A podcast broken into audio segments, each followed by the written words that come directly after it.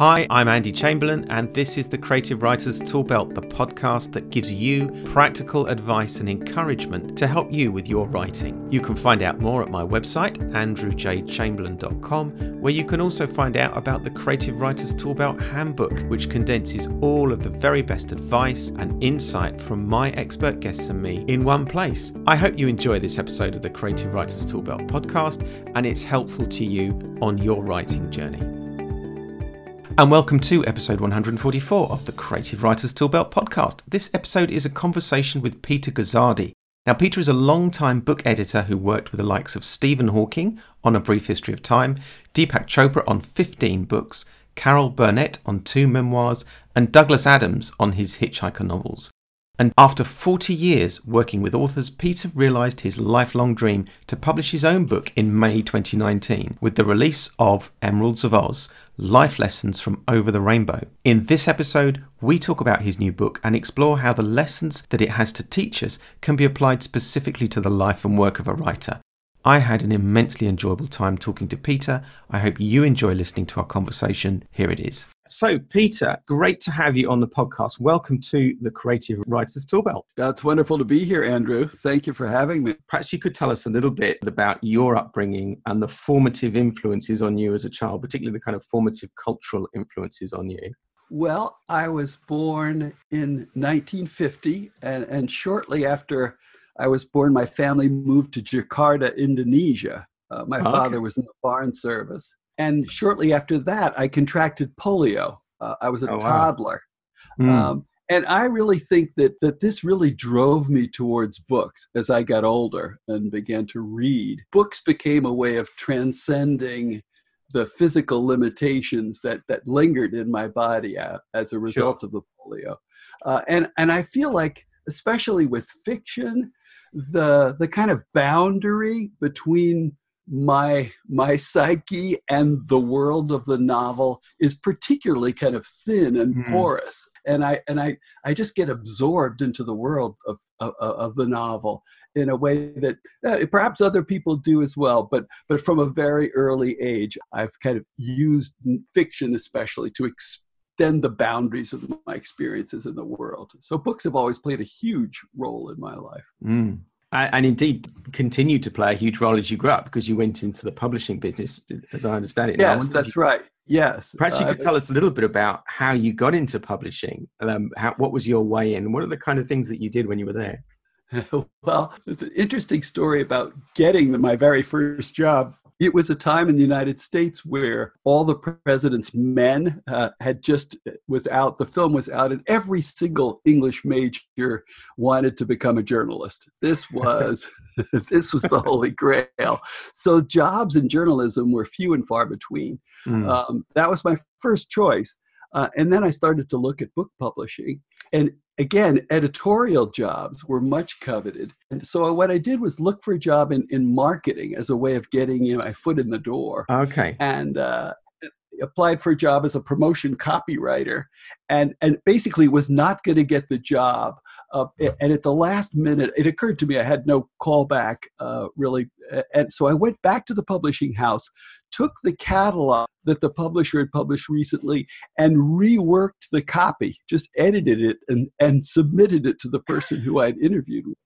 Uh, and it turned out he had written the copy. So this was an act, uh, a galling act. Uh, but he had the he had the self confidence to, to to basically say, uh, "You did a terrific job of editing my copy, uh, and I was going to hire somebody else, but I've changed my mind. I'm going to hire you." So it worked as a tactic. So your high stakes gamble paid off on that yeah. occasion. It did indeed. Yeah. We know that you did move into editing, and I wonder if you could tell us a little bit about one or two of the people that you did edit during your career. Sure. Uh, I would have to say that the pinnacle of my editorial experience was working with Professor Stephen Hawking on A Brief History of Time. Wow. Uh, yeah. That was an extraordinary experience. And I, I'll never forget meeting him for the first time. He was still able to, to speak, or he was still able to kind of emit sounds. And I met him in Chicago and and I was quite intimidated. I mean, here's this brilliant man, mm. and he's in a wheelchair. It's like it's it's it's a whole experience. It's kind of difficult to navigate, um, and I just remember kind of uh, try to fill the silence with words. It's like Professor Hawking, I'm so honored to meet you, and uh, I just mm. flew in, and we've met in this uh, in your your hotel room. And, and how was your flight? I hope everything was comfortable, and you're happy here. And, and finally, uh, I ran out of words, and there was this kind of long. Awkward pause, uh, and then Stephen said, and his graduate student um, looked at me and said, "Professor Hawking would like to know, where's the contract?" and suddenly wow. things started to fall into place. Suddenly I realized, listen, I'm dealing with a man for whom uh, communication is very effortful. I'm dealing yeah. with a crown prince in his field who is used to having things uh, move around according to his will. And uh, he's cutting right to the chase, and I need to kind of work a lot closer to the bone with this yeah. man.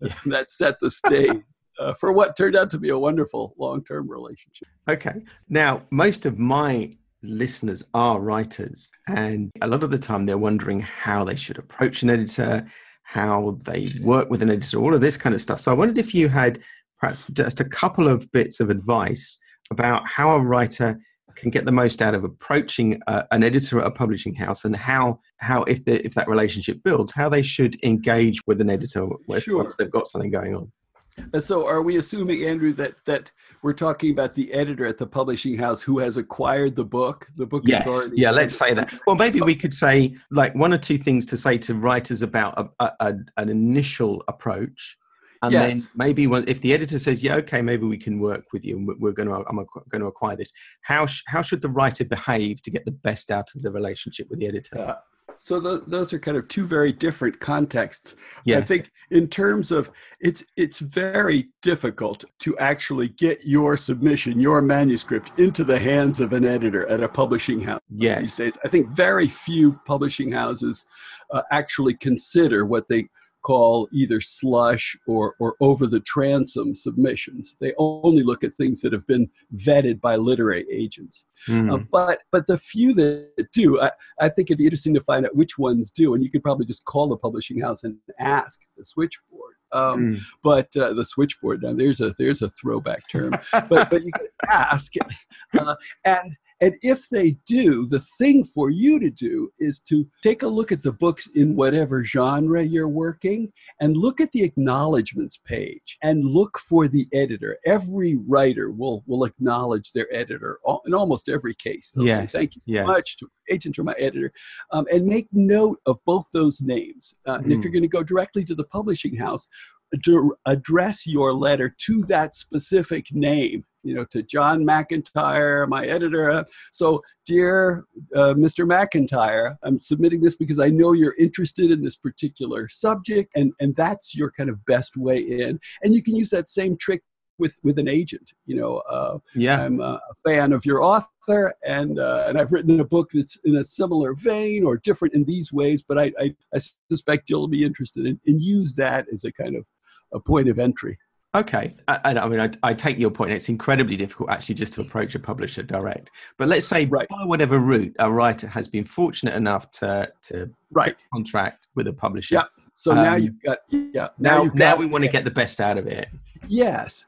Well, uh, you won't be surprised to hear that what you want to do is form a human, a warm human connection yeah. with this person. and and I think that the very best thing you can do early on is either to say, um, listen, I'm going to jump on a plane and come to New York uh, or wherever you are to London and and and meet you. Um, or fly and drive in, walk over, or you know, sometimes that might be a, a little daunting for mm. uh, the editor, but or just say, "Hey, I'm coming to New York, and uh, I would love to meet you. How, would you like like to meet for a drink?" And in, inevitably, the the answer will be yes. Yeah. And what you want to do is start early on with a face to face connection. Uh, mm-hmm. Now you've got something under your belt together. Now you are, you know the person, you can read them, and and you have so much, you have so much better chance to kind of not be derailed by the the many ways in which we kind of misunderstand each other sure. when our only yeah. form of communication is email or text or or phone. Yeah, now that is those are really wise words. I'm I'm a great believer in actually physically going into the same space as someone and meeting them and looking them in the eye, you know, and, and shaking their hand maybe and just talking to them. It's it, it right early on. Yeah. Early on. Now we have a basis of trust. Yeah, that's good. Build on that. Yeah. Yeah. Now, I know also that you've talked a little bit about um, pushing through uncertainty to achieve goals. I mean, just as a bit of good life advice. How do you think that particularly works for writers? Oh boy, there's so much uncertainty. um, I'll tell you, when I made the switch from from being an editor of, of more than 40 years to writing my own book, um, I found it extremely difficult. I was unprepared, despite having guided other writers yeah. so many times through mm. all of these obstacles.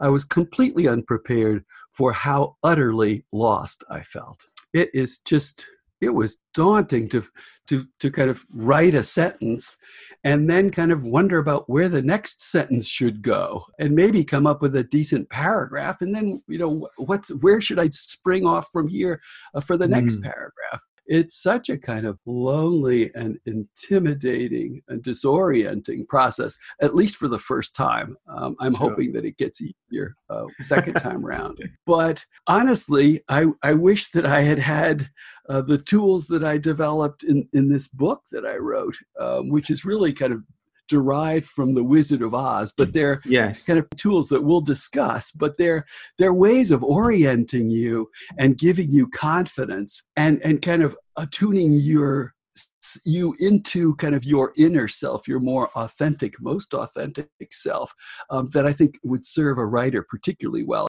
Yeah, I, I, think we should we should talk about your book now a little bit, and we're going to explore the kind of things that that you're saying and the ways in which you're encouraging people. But I wanted to start by just asking you about how you came to conceive of the idea for this book. How did it first come to you? Well, it literally was was kind of a, a an epiphany. I was visiting a publisher in New York. I'm, I'm now an independent editor, so I yeah. go to New York a couple of times a year and, and visit people and, and make sure that I've got a steady stream of work coming.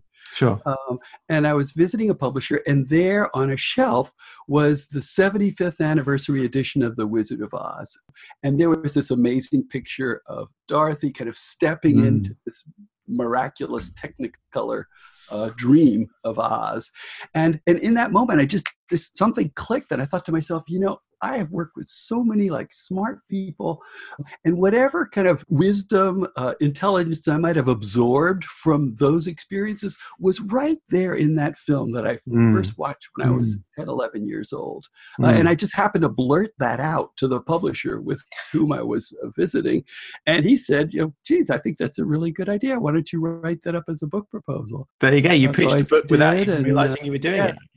Without even realizing probably the most effective possible way. Probably. Yeah. So that's that's how it started. And then I was faced with the prospect of actually once I'd written the proposal and he liked it and bought it, then I was faced with the the, the much more difficult uh, prospect of actually writing a book that, uh, yeah. that he would like. And, and uh, so I want to ask you probably what is quite a difficult question now. Then we are going to get into the detail, but just if you look at the whole thing with this whole film, and what is it that's so magical about the Wizard of Oz? What is it that that that is so inspiring? Just the whole thing, do you think?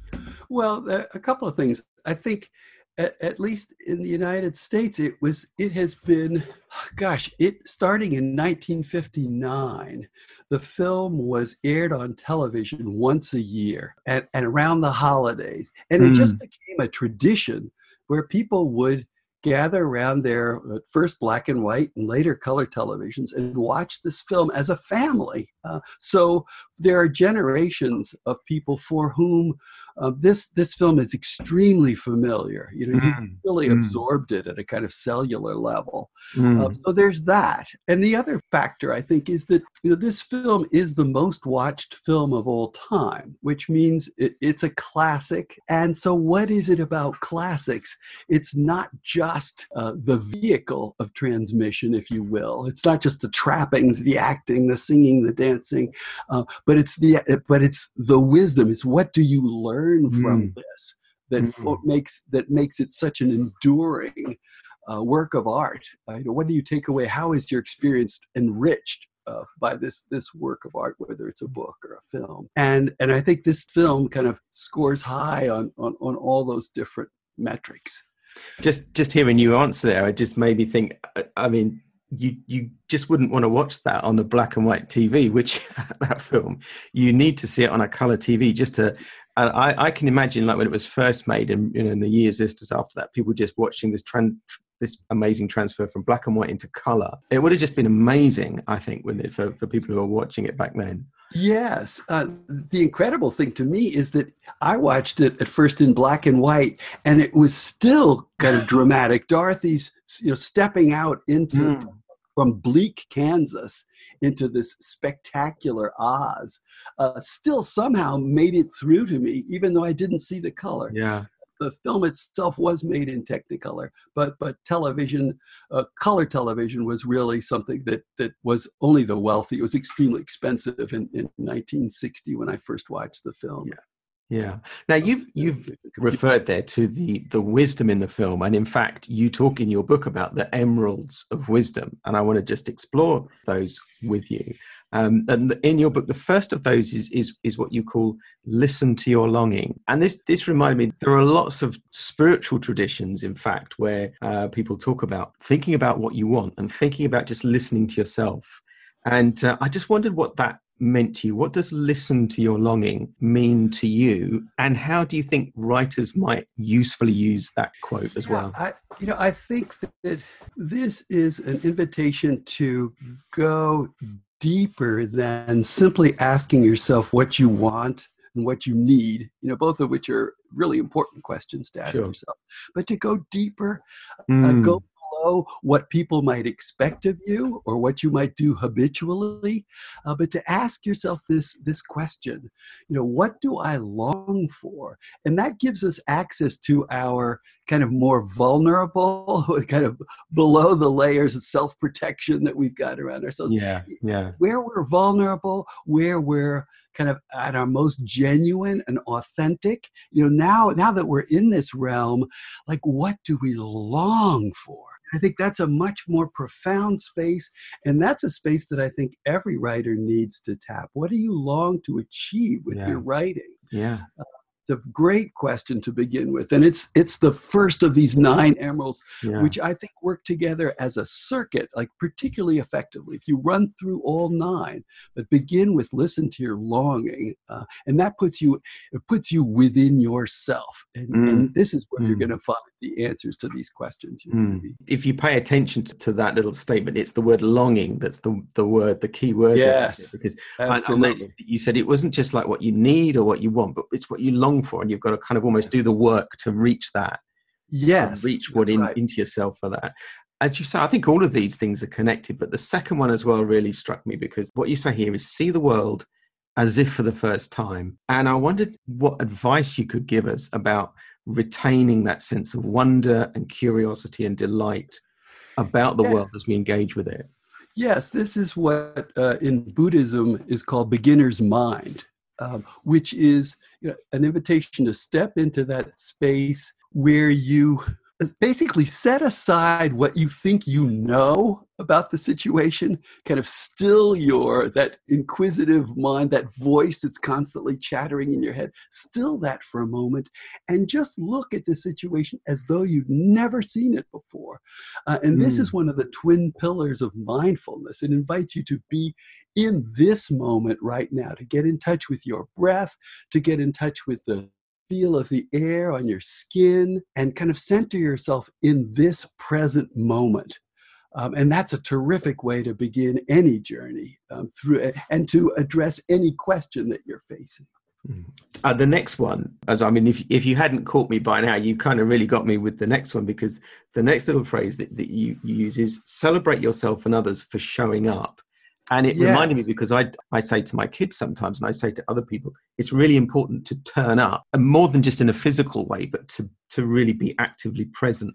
Um, yes. I wondered what that meant for you. That what does what does celebrating the act of showing up mean for you and how what can we learn from it do you think? Yeah i think you, you frequently hear that you know 80% of getting anything done is just showing up you know and for a writer you know put your uh, put your butt in your seat. Uh, that that's a big part of getting the writing done. Yeah. Uh, but i think more to it than this. It, it's That's the showing up part. You got to do that. But then celebrate yourself for that. You know, in the film, Dorothy just lands, her house lands on the Wicked Witch of the East, kills her, uh, and the Munchkins celebrate Dorothy with this amazing parade.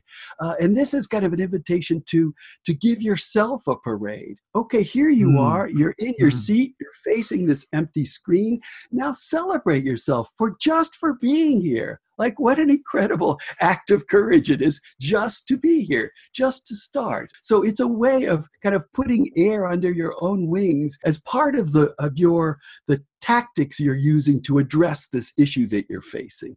So first you you're tapped into your longing. Now you're kind of fully in the present moment. And now you're celebrating yourself like, woohoo, like I'm here, I'm ready, I'm good. Uh, and this is, and it just kind of, it's part of this process of, of shifting your perspective on, on whatever obstacle you're facing. The other word that really caught me from, from that phrase was, was celebrate, in fact. And I know there's, like in some Jewish and Christian traditions, celebration is considered a discipline in the best sense of the word.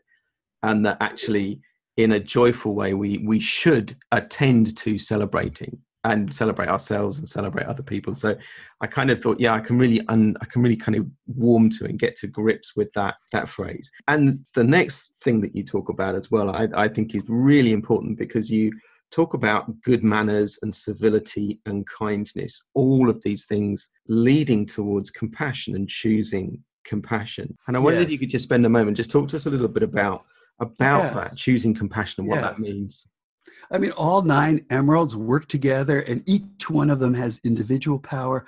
But this one, if you had to pick one, it might be this. It might be listen to your longing, but it might be choose compassion. Mm. Because compassion uh, in the film compassion turns these odd creatures that Dorothy meets the scarecrow, the tin man, the cowardly lion turns these strange creatures into allies. They're transformed. Suddenly, mm. they once she meets them with compassion, helps the scarecrow off the pole, uh, puts a little oil on the Tin Man's joints, uh, invites the Cowardly Lion to join them in their odyssey to Oz. Once she does this, they become loyal friends who would basically sacrifice their lives for her. Yes. So compassion has this huge transformative power in our lives, addressed uh, towards ourselves like, so have compassion for yourself. Here you are facing this blank screen. Here you are uh, having just had a huge fight with your spouse. Here you are with a teenage child who's just stepped on your last nerve. So start with compassion for yourself. Uh, life is difficult, man. You're in a tough yeah, spot. Isn't it? Yeah. And have compassion for that other person uh, on the other side of this. Your spouse has got a lot of things that he or she is going through as well, and so does your child, uh, and so do the people that you're writing this manuscript for or this article for. So having compassion is also a way of kind of deeply connecting. I think all of these nine emeralds are about forming connections, mm. um, and this is a crucial element to, to forming connections is, is to choose compassion. Uh, emerald number four. And I I wondered when I read it as well well whether think about being a writer actually being compassionate just increases our ability to observe carefully what's going on and be engaged with things and actually describe them if we think about it in term in more technical terms as writing skills we can describe much better the, the people the yes. situations the settings that if we're compassionate Yes, I, I, think actually, in terms of description, uh, Emerald number two, kind of see the situation as if for the first time, uh, that might be really, really helpful. You know, if you're mm, seeing it yes, as the first yes. time, now it's cinematic, right? And so now describe it as though you were in a movie. Uh, but this one is slightly different, I think. Uh, choosing compassion is if you're writing for someone other than yourself, and, and you might not be. I mean, writing for your own benefit is, is, is, is really rewarding as well. But if you're writing it in the hopes of, of connecting to another person, um, how are you going to do that? The best way to connect to someone else is to put yourself in their shoes, right? Walk a mile in yes. their shoes. Yes. And that's compassion. Compassion is empathy plus action. So put yourself in that other person's experience and now build a connection to that person. And now your writing is going to have kind of new power uh, and and and you're going to be able to reach a wider and wider audience if you're kind of making that that heart connection with the people on the other end. Now, the fifth emerald in your in your little collection of emeralds here is, yes. is the most mysterious and enigmatic one for me of all of them. me too. Uh, me too. Um, I'm hoping you can explain it. It's it, it's you already yes. possess what you desire most, which yes. I kind of I can imagine like going to the top of the mountain and there's some really old guy sitting there and he just thinking, okay, I need to go and think about this for a year or so. Yes. What does it mean? Yes, we do. I mean, it, realize that you already possess what you desire most. Now, in the film, this is represented by the, those wonderful characters that Dorothy meets.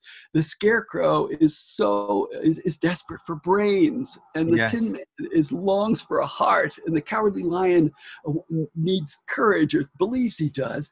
But of course, it's it's almost laughable.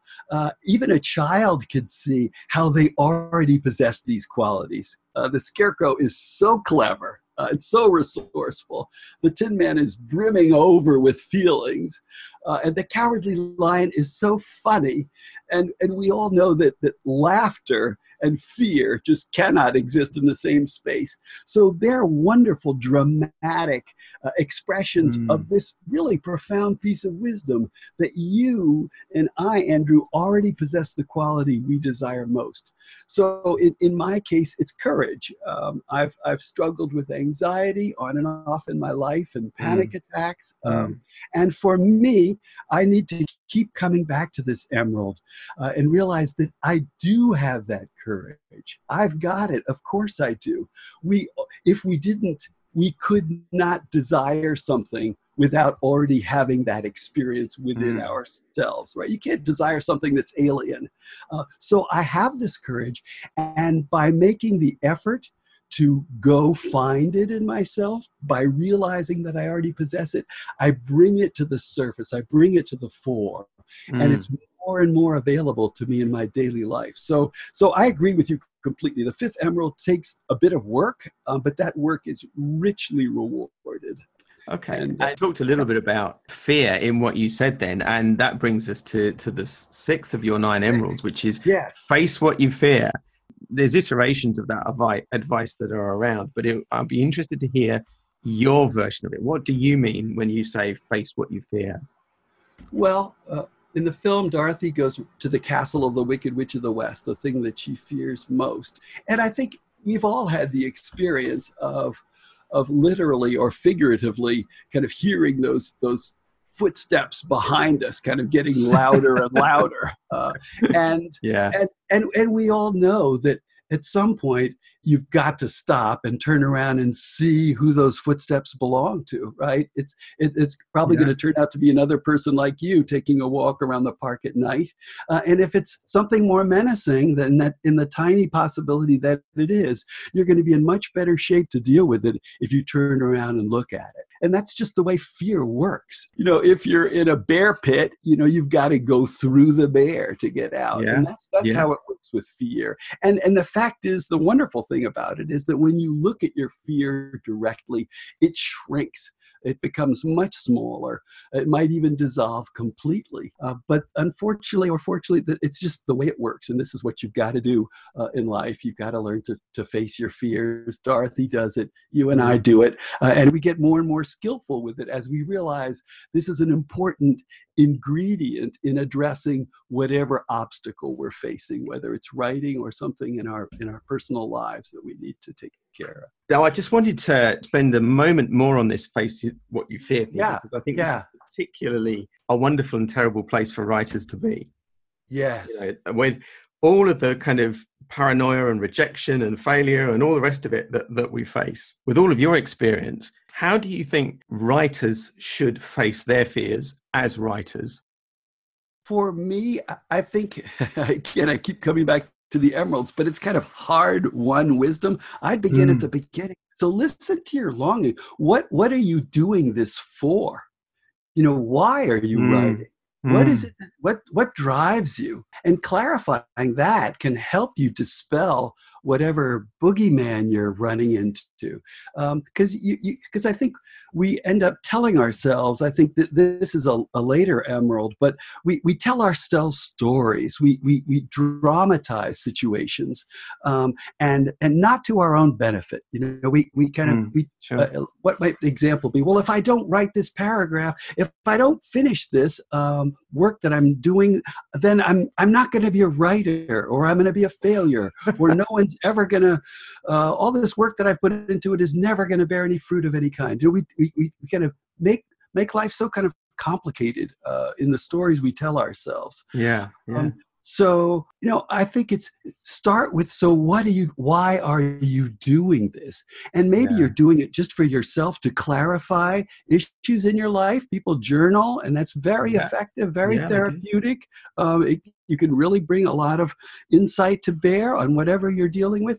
And if you if it's about connecting with somebody else well then let's take a, a realistic look at so what's your longing? My longing is to have somebody on the other side of this one-sided conversation i'm having with this piece of paper or this document. Um, and you will have that. I mean when you somebody else is going to read this so you will succeed. Now the question of how many people i mean don't put that kind of pressure on yourself yourself. Mm. let's just mm. one or two people who read it and love it. That's a huge accomplishment. If you can go beyond that, wonderful. Uh, but I think it, part of facing your fear is is tapping back into you know why are you doing this as the writer, and getting mm. yourself grounded in a real place, um, and don't let your fantasies carry you off into places you don't want to be. I guess it's another example of all of these these things connecting with each other, isn't it? As well, I suppose, because you can just keep going back to li- connect it. Like that one connects with the first one with "Listen to Your Longing" and uh, all of this other stuff. So now the next one that you've got here, yes, you, can see really where totally in the film where this is coming from because it's yes. pull back the curtain and see things as they really are. And right. one of the things I talk about on my podcast quite a lot with people is authenticity and the, the how essential it is for an authentic for books to be authentic, for stories to be authentic.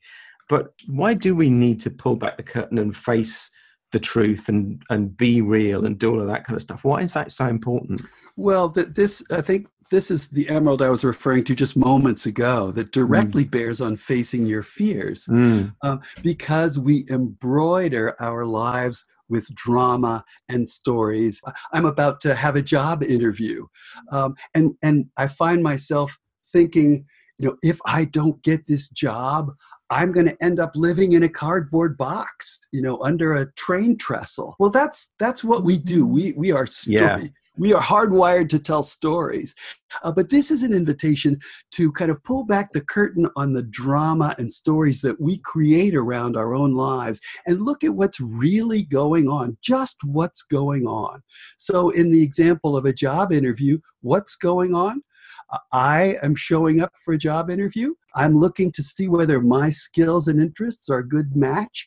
Uh, and at the end of this conversation we have, uh, we'll come to some conclusion. He will come to a conclusion. I will come to a conclusion. Mm. He may decide I'm just the right person, and I may decide, boy, this just really isn't a job I want. Yeah. Um, or vice versa. But that's all that's happening here. But you know i've already i've told myself this big dramatic story and put tons of pressure on myself uh, built around fears. And and this is an invitation to take strip all that out and just look with what look at what's there. And it's suddenly it's so much more manageable. You know this i can handle. A conversation with an outcome that, that could go either way that's mm. fine. Uh, i can handle that.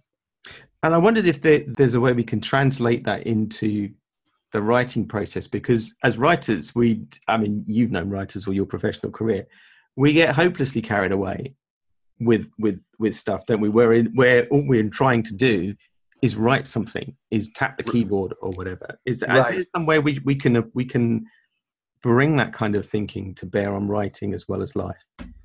Well i think one way that's helpful is is to just is to get down to basics. I mean, just remember that when you're writing a sentence, um, to avoid the passive voice, uh, you know, to make it a muscular, straightforward sentence, to put yourself in the driver's seat, like literally uh, yeah. in that sentence. Yeah. Um, so, and build it up from there.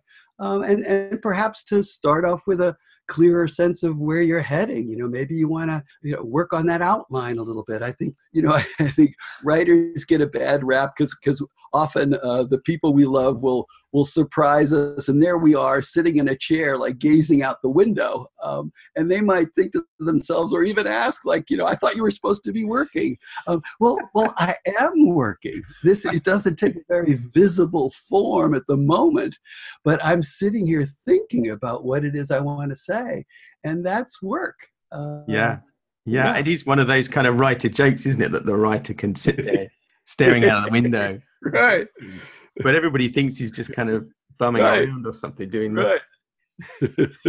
now, three of the virtues that, that you discuss in the book, which we see are plenty in in the film, are courage and brains and heart. How do those different virtues, and perhaps there are other ones as well, how do they work together? And how how can we employ them to be better writers, do you think? Well, I think they those those three virtues kind of cover cover the whole gamut, don't they? I mean, one one is the brains. Uh, we're going to need to exercise a foresight and, and basically kind of focus our intellects on this process that it's not gonna it's not gonna work without engaging the heart mm. uh, we've talked about compassion yes and passion you know you okay now your your mind can can help you figure out where to go kind of strategically uh, but you're going to have to follow with heart and passion if you want to connect with somebody on the other end of your writing experience. And courage the whole damn thing is an act of courage isn't it? Uh, it is yeah. it's an act, it's an act of hubris. Yeah. uh, it's like oh my god to think that i'm going to actually write something that somebody else is going to want to read is a is a wonderful kind of act of hubris uh, and it's a wonderful act of courage yeah, I, it it feels to me as if writers are always only just the right side of foolishness in in everything they do, almost. You know, that, that's tremendous right. faith. You're going to write eighty thousand words over nine months, mm-hmm. and people are going to love it, and you're going to bare your soul to people, and they're going to love it. And it's it's either it's either faith or folly, whichever one. Absolutely, yes, it's both, isn't it? it probably is actually. yeah. yeah. And now, one of the other things that you talk about is, is in the book is the fact that you say you've got the power and you had it all along, which kind of is an echo, I think, of you already possess what you desire most. But what does that yes. what does that mean? Do you want to just kind of explain that a little bit? Yeah, I think that's true. It it, it, it it's an echo um, with more of a focus. I mean, now we're talking specifically about power that you possess that you want to draw on, but this is specifically power like personal power Mm. Uh, I think it's very easy in this life to feel powerless, uh, especially as the number of people on this planet starts to get into the multiple millions and beyond. It's like, mm. it's just me, I'm just a speck here. Um, but this is an invitation to realize that is true and you have great power you have the power to shape your own experience you have the power to sculpt your response to whatever's going on out there. Mm. And that's mm. tremendous mm. power. Um, you, mm. can, you can greet your day with, you can greet an event with disappointment, or you can greet it with uh, gratitude you know there are all these different responses and and whatever you however you respond initially that's fine you can also kind of you kind of tilt things and and adjust them a little bit so mm. that experience kind of puts you more fully in the driver's seat and so that you're experiencing the kind of life that, that you really want for yourself uh, so this is this is that invitation to remember that you have this power. I think we, by feeling powerless, uh, we tend to cede that power to other people. Mm. Like Dorothy kept mm. looking to the Wizard of Oz to get her home. Yeah. Well, it turned out all she had to do was click those ruby slippers three times, and she could get home herself. and that's what we do. We tend to think, oh, you know, I, I need this other person to give me permission or to do this thing for me, uh, where in fact we have the power ourselves, and we had it all along. And that, I guess, brings us to the the final emerald in your book, which is unsurprisingly the most overt piece of wisdom in the film. And anybody who's watched the film will recognize it. And the, the, the phrase is, "There's no place like home," uh, which is which is it, it's a real iconic phrase, and it's deeply woven into the film. But what what does it mean to you And what, what, what, what wisdom are we drawing from that phrase? Well, I think that, you know, with that ninth emerald, we've come full circle. Uh, we've made this mm. circuit through the nine emeralds, just as Dorothy did. Uh, and just as she went from being helpless to being kind of centered within herself, from lost to kind of found, we make that same circuit and we end up with the same kind of successful result. So you've listened to your longing, you started there, and you've run through these different nine emeralds we've talked about. And now you've ended up with the awareness that there is no place like home, and that home is inside you, it resides within you. And suddenly, you know, now you're centered, you're powerful, mm. you've celebrated yourself, you've mm. chosen compassion. You've got all this, this tremendous kind of updraft underneath you. Um, and this is also the, the most overtly spiritual dimension of, of this film. Um, it's on some level, it's, it's about belonging Dorothy mm. is marginalized. She's a child uh, who's basically just getting in the way at the beginning of the film. Uh, and this is, and now she's home. Now she realizes that whatever's going on outside her, she is at home within herself. And just as you are, Andrew, and I am, and all of the people in our lives are home within themselves, and, and we share this common home we share this common humanity, this this spark of divinity, if you will, mm. uh, and that's mm. that's this this kind of sea of, of this kind of spiritual ocean from which we arise briefly in this lifetime and then kind of fall back uh, as our lifetime comes to an end. Mm. So this is a kind of profoundly spiritual moment in the film, and it's and it's the most profound form of connection um, and belonging, which is what Dorothy and what we all seek. And this is how we begin our journey is, is, is kind of with this profound urge to, to belong and connect. And this is the realization that the only thing that, that keeps us from feeling connected uh, is, is lack of awareness because mm. we are connected whether we know it or not, knowing allows us to really experience and enjoy it.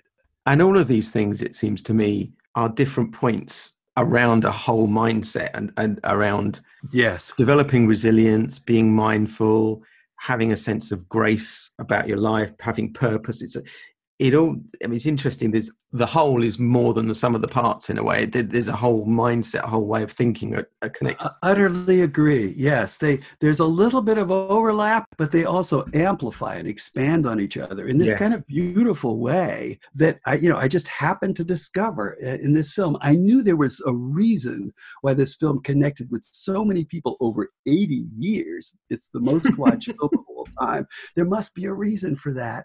And this is what i discovered. And i do think and and people who have now the book has been out for about six weeks and i'm starting to get letters from people uh, and they're saying like this is really having an effect on me when i use the nine emeralds to address a situation with my loved one or a situation at work. Or in one case this gentleman said that he was reading pages of the book to his very sick spouse every night. Mm. and uh, someone mm. else was saying that uh, that he's he's been struggling uh, uh, uh he's in his 70s and he's starting to feel kind of much less connected with life than he would like to. Mm. And that the book mm. served as these nine emeralds served as both an inspiration kind of reconnect with his life and a kind of blueprint for how to do it so mm. it's it's i think they work together to to really have a tonic effect regardless of the specific i think they work best when you address a specific question it's like let me run through these with regard to X, um, yeah. suddenly X shrinks, like you expands, and the issue that you're facing kind of shrinks uh, yeah. accordingly. Uh, and yeah. life just feels so much more fun and so much more manageable. It's like things just come into perspective, don't they? That have, have yes, large for themselves. Exactly. Yeah. It's a little shift in perspective, but a little shift in perspective can can make a tremendous difference.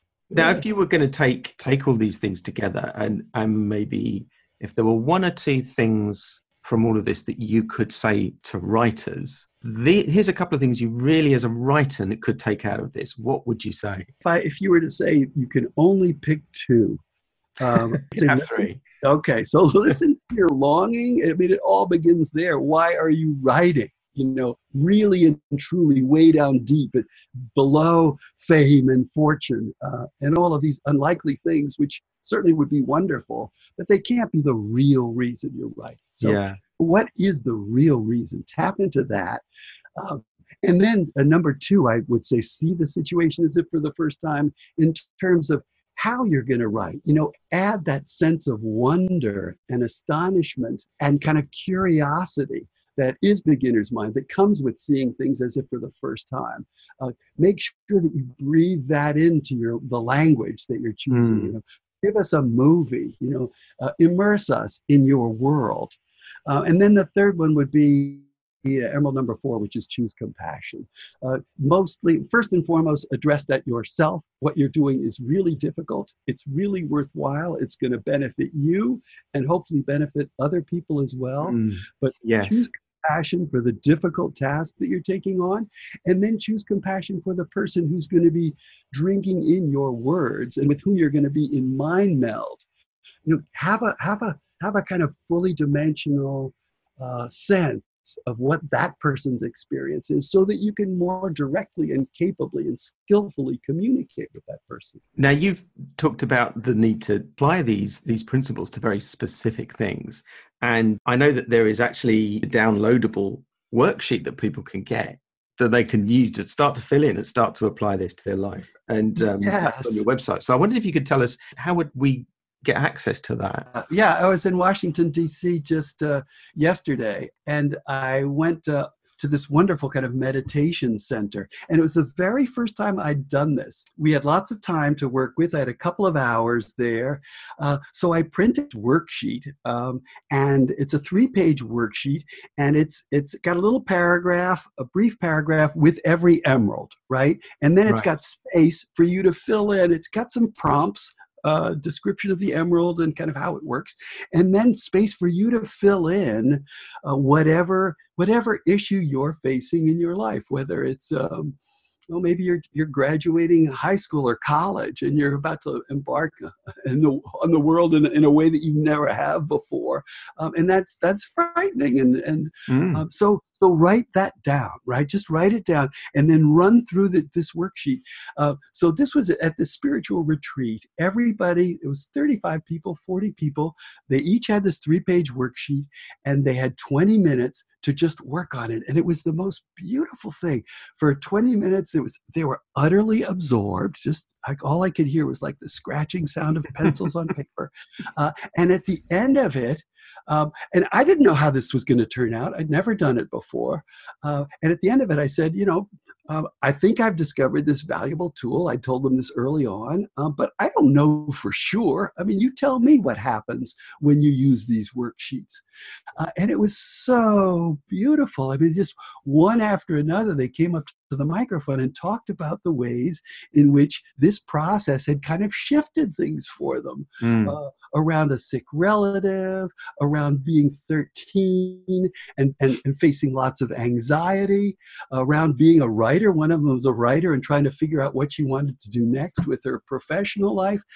Um, and so it was just it was so rewarding for me and it gave me this it reinforced this feeling that that i'm onto something and this desire to share it with people mm. um, and yes it's in the book but you, you can also download this worksheet at at peterguzzardi.com at my website p-e-t-e-r-g-u-z-z-a-r-d-i dot peterguzzardi.com. And if you click on at the right, you'll see an Emeralds of Oz, like an emerald green button. And if you click on that, uh, at the bottom of the page, you'll see downloadable things. And there's a three page worksheet. Just download it, print it off, and, and put the emeralds to work in your life. But I'm, I'm kind of excited by the fact that it seems to have this this power these nine emeralds have this power run through this circuit and activate this power in your life and just kind of watch things shift and change in a way that makes whatever you're facing suddenly look more manageable easier and you don't have to kind of pay for that. You just can kind of guide. Oh, that's free. That's a free download. Yeah. yeah. I mean, okay. you might, uh, you know, God willing, you'll find that you want to read more about it, and you'll buy the book. Yeah, but, cool. Yeah. honestly, I mean, one of the things when I listen to my longing, it's not to sell books. That would be great. It would great to be rich and famous. Would be wonderful. A bestseller list would be lovely. But really, what I long for is is for you, Andrew, and for your listeners to put these emeralds, put this tool that I just discovered in this film that was right there, but we just didn't know it. Just put this tool to work in your life and, and watch your life shift for the better. I mean, that's, it's, that's, that's that's what I long for. And um, yeah, see if you sounds if you great. Make it happen. Free download. See if you can't make that happen. I suspect you will. Uh, and please let me know. I would love to hear about it. Well, that, I, I'll it's my boat for sure.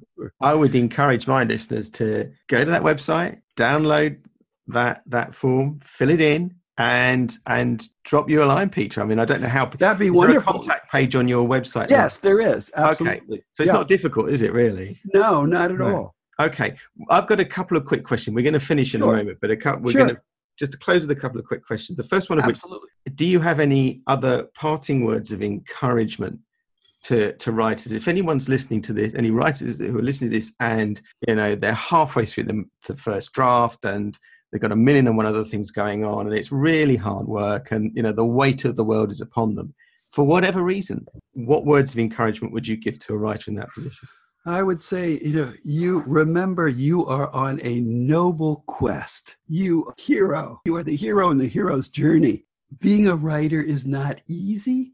Um, and but and yet it's so worthwhile at the very mm. least you will clarify your own thoughts and achieve some insight into your situation.